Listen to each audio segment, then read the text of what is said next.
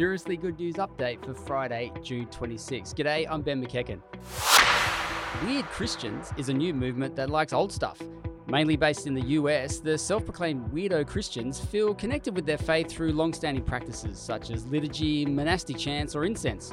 But uh, I just thought I was weird as a Christian because of what I live for and believe in, and plenty of other people just think those things are straight up strange.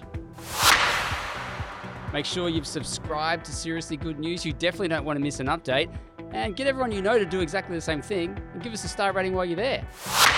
Anne Lim is a resurrection writer. That's how Eternity editor John Sandeman describes our awesome colleague Anne, who can bring any story to life. Sadly, Anne retires at the end of this month, but we're going to be celebrating her work for a long time to come. So head to eternitynews.com.au to read Anne's inspiring collection of born again profiles.